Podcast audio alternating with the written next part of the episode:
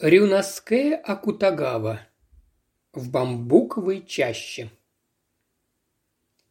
Что сказал на допросе у судейского чиновника дровосек? Да, это я нашел труп. Нынче утром я, как обычно, пошел подальше в горы нарубить деревьев. И вот в роще под горой оказалось мертвое тело. Где именно? Примерно в четырех-пяти те от проезжей дороги на Ямасина. Это безлюдное место, где растет бамбук вперемешку с молоденькими криптомериями. На трупе были бледно-голубой суйкан и поношенная шапка эбоси, какие носят в столице. Он лежал на спине. Ведь вот какое дело. На теле была всего одна рана, но зато прямо в груди, так что сухие бамбуковые листья вокруг были точно пропитаны киноварью. Нет, кровь больше не шла. Рана, видно, уже запеклась. Да, вот еще что. На ране, ничуть не испугавшись моих шагов, сидел присосавшийся овод. Не видно ли было меча или чего-нибудь в этом роде? Нет, там ничего не было. Только у ствола криптомерии, возле которой лежал труп, валялась веревка. И еще, да-да, кроме веревки, там был еще гребень. Вот и все, что было возле тела. Только эти две вещи. А трава и опавшая листва кругом были сильно истоптаны. Видно, убитый недешево отдал свою жизнь. Что, не было ли лошади? Да туда никакая лошадь не проберется. Конная дорога, она подальше, за рощей. Что сказал на допросе судейского чиновника странствующий монах? С убитым я встретился вчера. Вчера. Кажется, в полдень. Где? На дороге от Сакияма в Ямасина. Он вместе с женщиной, сидевшей на лошади, направлялся в Сакияма. На женщине была широкополая шляпа с покрывалом, так что лица ее я не видел. Видно было только шелковое платье с узором цветов хаги. Лошадь была рыжеватая, с подстриженной гривой. Рост что-то около четырех сун, выше обычного. Я ведь монах, в таких вещах худо разбираюсь. У мужчины, да, у него был и меч за поясом, и лук со стрелами за спиной. И сейчас хорошо помню, как у него из черного лакированного колчана торчало штук двадцать стрел. Мне и во сне не снилось, что он так кончит. Поистине, человеческая жизнь исчезает в миг, что росинка, что молния. Ох, ох, словами не сказать, как все это прискорбно. Что сказал на допросе судейского чиновника стражник? Человек, которого я поймал, это знаменитый разбойник Тадзимару. Когда я его схватил, он, упав с лошади, лежал, стеная на каменном мосту, что у Авадагути. Когда? Прошлым вечером, в часы первой стражи прошлый раз, когда я его чуть не поймал, на нем был тот же самый синий суйкан и меч за поясом. А на этот раз у него, как видите, оказались еще лук и стрелы. Вот как? Это те самые, что были у убитого. Но в таком случае убийство, без сомнения, совершил Тадзимару. Лук, обтянутый кожей, черный лакированный колчан, семнадцать стрел с ястребинными перьями. Все это, значит, принадлежало убитому. Да, лошадь, как вы изволили сказать, была рыжеватая, с подстриженной гривой. Видно, такая ему вышла судьба, что она сбросила его с себя. Лошадь щипала траву у дороги неподалеку от моста, и за ней волочились длинные поводья.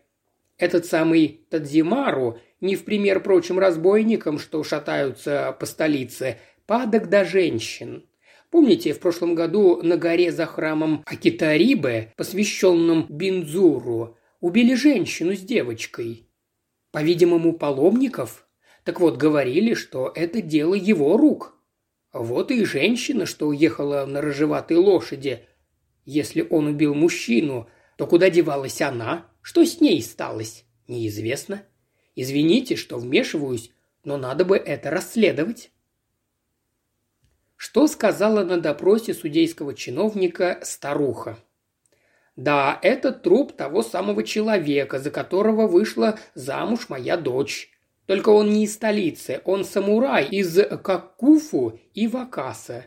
Зовут его Канадзава Такехиро. Лет ему 26. Нет, он не мог навлечь на себя ничьей злобы, у него был очень мягкий характер.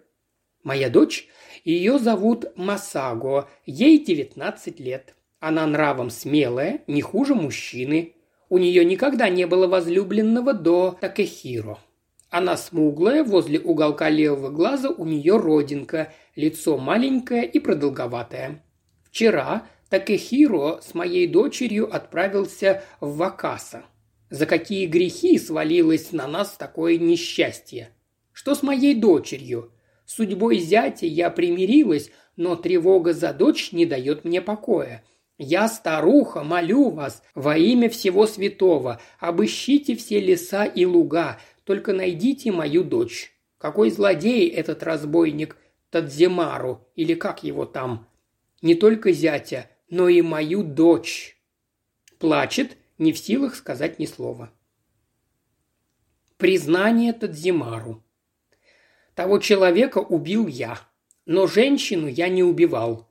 Куда она делась, этого и я тоже не знаю. Постойте, сколько бы вы меня ни пытали, я ведь все равно не смогу сказать то, чего не знаю. К тому же, раз уж так вышло, я не буду трусить и не буду ничего скрывать. Я встретил этого мужчину и его жену вчера, немного позже полудня. От порыва ветра шелковое покрывало как раз распахнулось, и на миг мелькнуло ее лицо. На миг мелькнуло и сразу же снова скрылось, и, может быть, отчасти поэтому ее лицо показалось мне ликом бодисатвы. И я тут же решил, что завладею женщиной, хотя бы пришлось убить мужчину. Вам кажется это страшно? Пустяки. Убить мужчину – обыкновенная вещь. Когда хотят завладеть женщиной, мужчину всегда убивают. Только я убиваю мечом, что у меня за поясом, а вот вы все не прибегаете к мечу. Вы убиваете властью, деньгами, а иногда просто льстивыми словами. Правда, крови при этом не проливается, мужчина остается целехиник, и все-таки вы его убили. И если подумать, чья вина тяжелее, ваша или моя, кто знает. Ироническая усмешка. Но это не значит, что я недоволен, если удается завладеть женщиной, не убивая мужчины. А на этот раз я прямо решил завладеть женщиной без убийства. Только на проезжей дороге такой штуки не проделать, поэтому я придумал, как заманить их обоих вглубь рощи. Это оказалось нетрудно. Пристав к ним как попутчик, я стал рассказывать, что напротив на горе есть курган, что я его раскопал, нашел там много зеркал и мечей и зарыл все это в роще у горы, чтобы никто не видел, и что если найдется желающий, я дешево продам любую вещь. Мужчина понемногу стал поддаваться на мои слова, и вот, что бы вы думали. Страшная вещь – алчность. Не прошло и получаса, как они повернули свою лошадь и вместе со мной направились по тропинке к горе. Когда мы подошли к роще, я сказал, что вещи зарыты в самой чаще и предложил им пойти посмотреть. Мужчину снедала жадность, и он, конечно, не стал возражать. Но женщина сказала, что она не сойдет с лошади и останется ждать. Это с ее стороны было вполне разумно, так как она видела, что роща очень густая. Все шло как по маслу, и я повел мужчину в чащу, оставив женщину одну. На окраине заросли рос только бамбук. Но когда мы прошли около полпути, стали попадаться и криптомерии. Для того, что я задумал, трудно было найти более удобное место.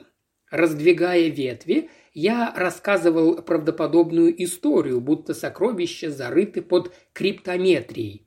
Слушая меня, мужчина торопливо шел вперед, туда, где виднелись тонкие стволы этих деревьев.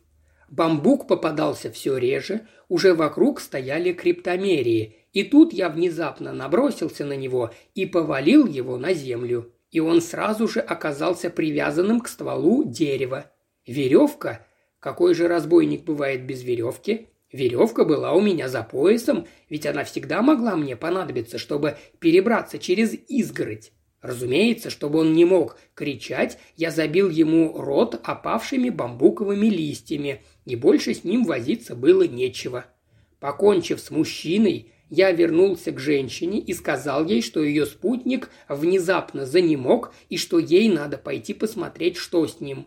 Незачем и говорить, что и на этот раз я добился своего. Она сняла свою широкополую шляпу и, не отнимая у меня руки, пошла вглубь рощи. Но когда мы пришли к тому месту, где к дереву был привязан ее муж, едва она его увидела, как сунула руку за пазуху и выхватила кинжал. Никогда еще не приходилось мне видеть такой необузданной, смелой женщины. Не будь я тогда на стороже, наверняка получил бы удар в живот – от этого-то я увернулся, но она ожесточенно наносила удары, куда попала. Но ведь недаром я Танземару. Мне, в конце концов, удалось, не вынимая меча, выбить кинжал у нее из рук. А без оружия самая храбрая женщина ничего не может поделать. И вот я, наконец, как и хотел, смог овладеть женщиной, не лишая жизни мужчину. Да, не лишая жизни мужчину – я и после этого не собирался его убивать.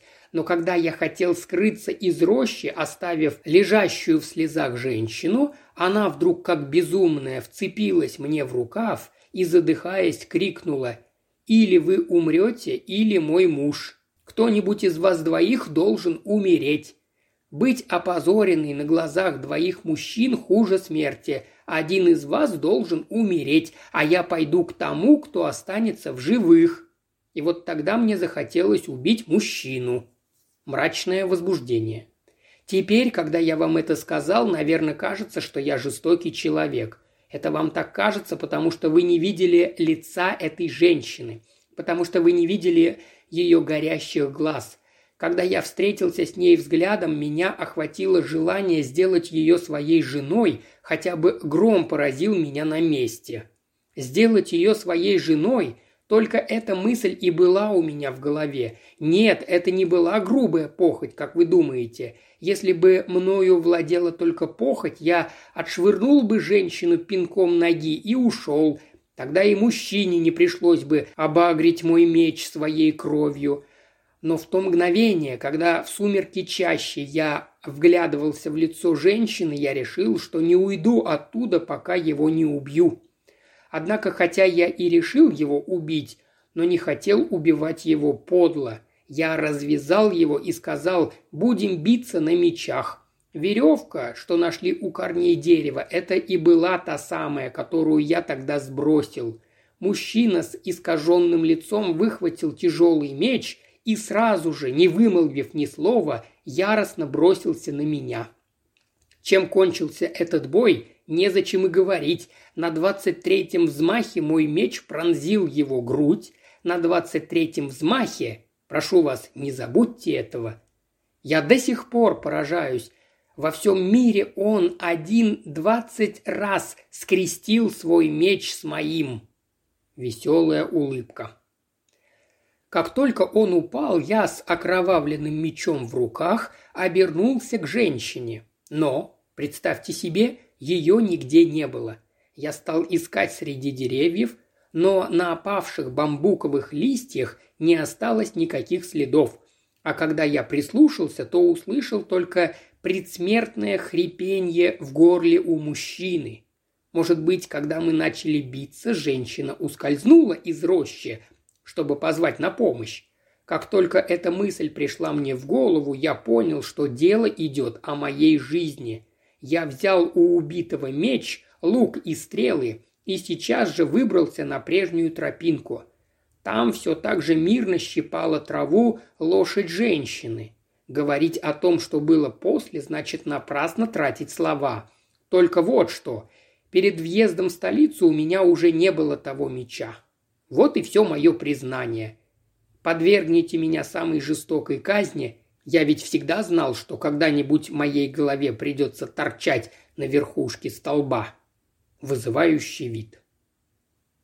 Что рассказала женщина на исповеди в храме Киемидзу?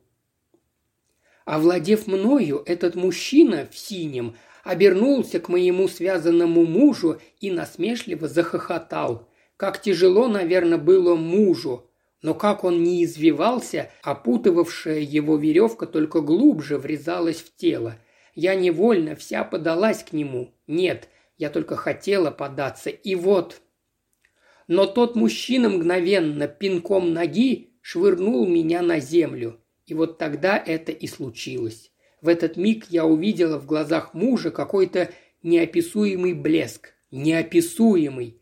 Даже теперь, вспоминая его глаза, я не могу подавить в себе дрожь. Не в силах выговорить ни единого слова. Муж в это мгновение излил всю свою душу во взгляде. Но его глаза выражали не гнев, не страдания. В них сверкало холодное презрение ко мне. Вот что они выражали. Не от пинка того мужчины, а от ужаса перед этим взглядом я, не помня себя, вскрикнула и лишилась чувств. Когда я пришла в себя, того мужчины в синем уже не было. И только к стволу криптомерии по-прежнему был привязан мой муж. С трудом поднимаясь с опавших бамбуковых листьев, я пристально смотрела ему в лицо. Но взгляд его нисколько не изменился – его глаза по-прежнему выражали холодное презрение и затаенную ненависть. Не знаю, как сказать, что я тогда почувствовала. И стыд, и печаль, и гнев. Шатаясь, я поднялась и подошла к мужу. «Слушайте, после того, что случилось, я не могу больше оставаться с вами. Я решила умереть. Но, но умрете и вы. Вы видели мой позор, После этого я не могу оставить вас в живых». Вот что я ему сказала, как ни было это трудно, и все-таки муж по-прежнему смотрел на меня с отвращением. Сдерживая волнение, от которого грудь моя готова была разорваться, я стала искать его меч. Но, вероятно, все похитил разбойник. Не только меча, но и даже лука, и стрел нигде в чаще не было. Только кинжал, к счастью, валялся у моих ног. Я занесла кинжал и еще раз сказала мужу, «Теперь я лишу вас жизни и сейчас же последую за вами». Когда муж услышал эти слова, он с усилием пошевелил губами. Разумеется, голоса не было слышно, так как рот у него был забит бамбуковыми листьями. Но когда я посмотрела на его губы, то сразу все поняла, что он сказал. Все с тем же презрением ко мне муж проговорил одно слово «убивай». Почти в беспамятстве я глубоко вонзила кинжал в его грудь под бледно-голубым суйканом. Кажется, тут я опять потеряла сознание.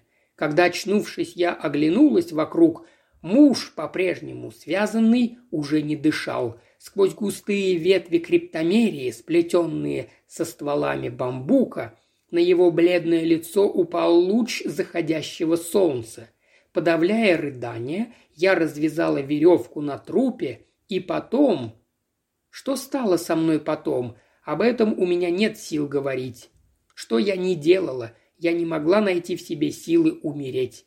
Я подносила кинжал к горлу, я пыталась утопиться в озере у подножья горы. Я пробовала но вот не умерла, осталась живой, и этим мне не приходится гордиться. Грустная улыбка. Может быть, милосердная, сострадательная богиня Канон отвернулась от такого никчемного существа, как я.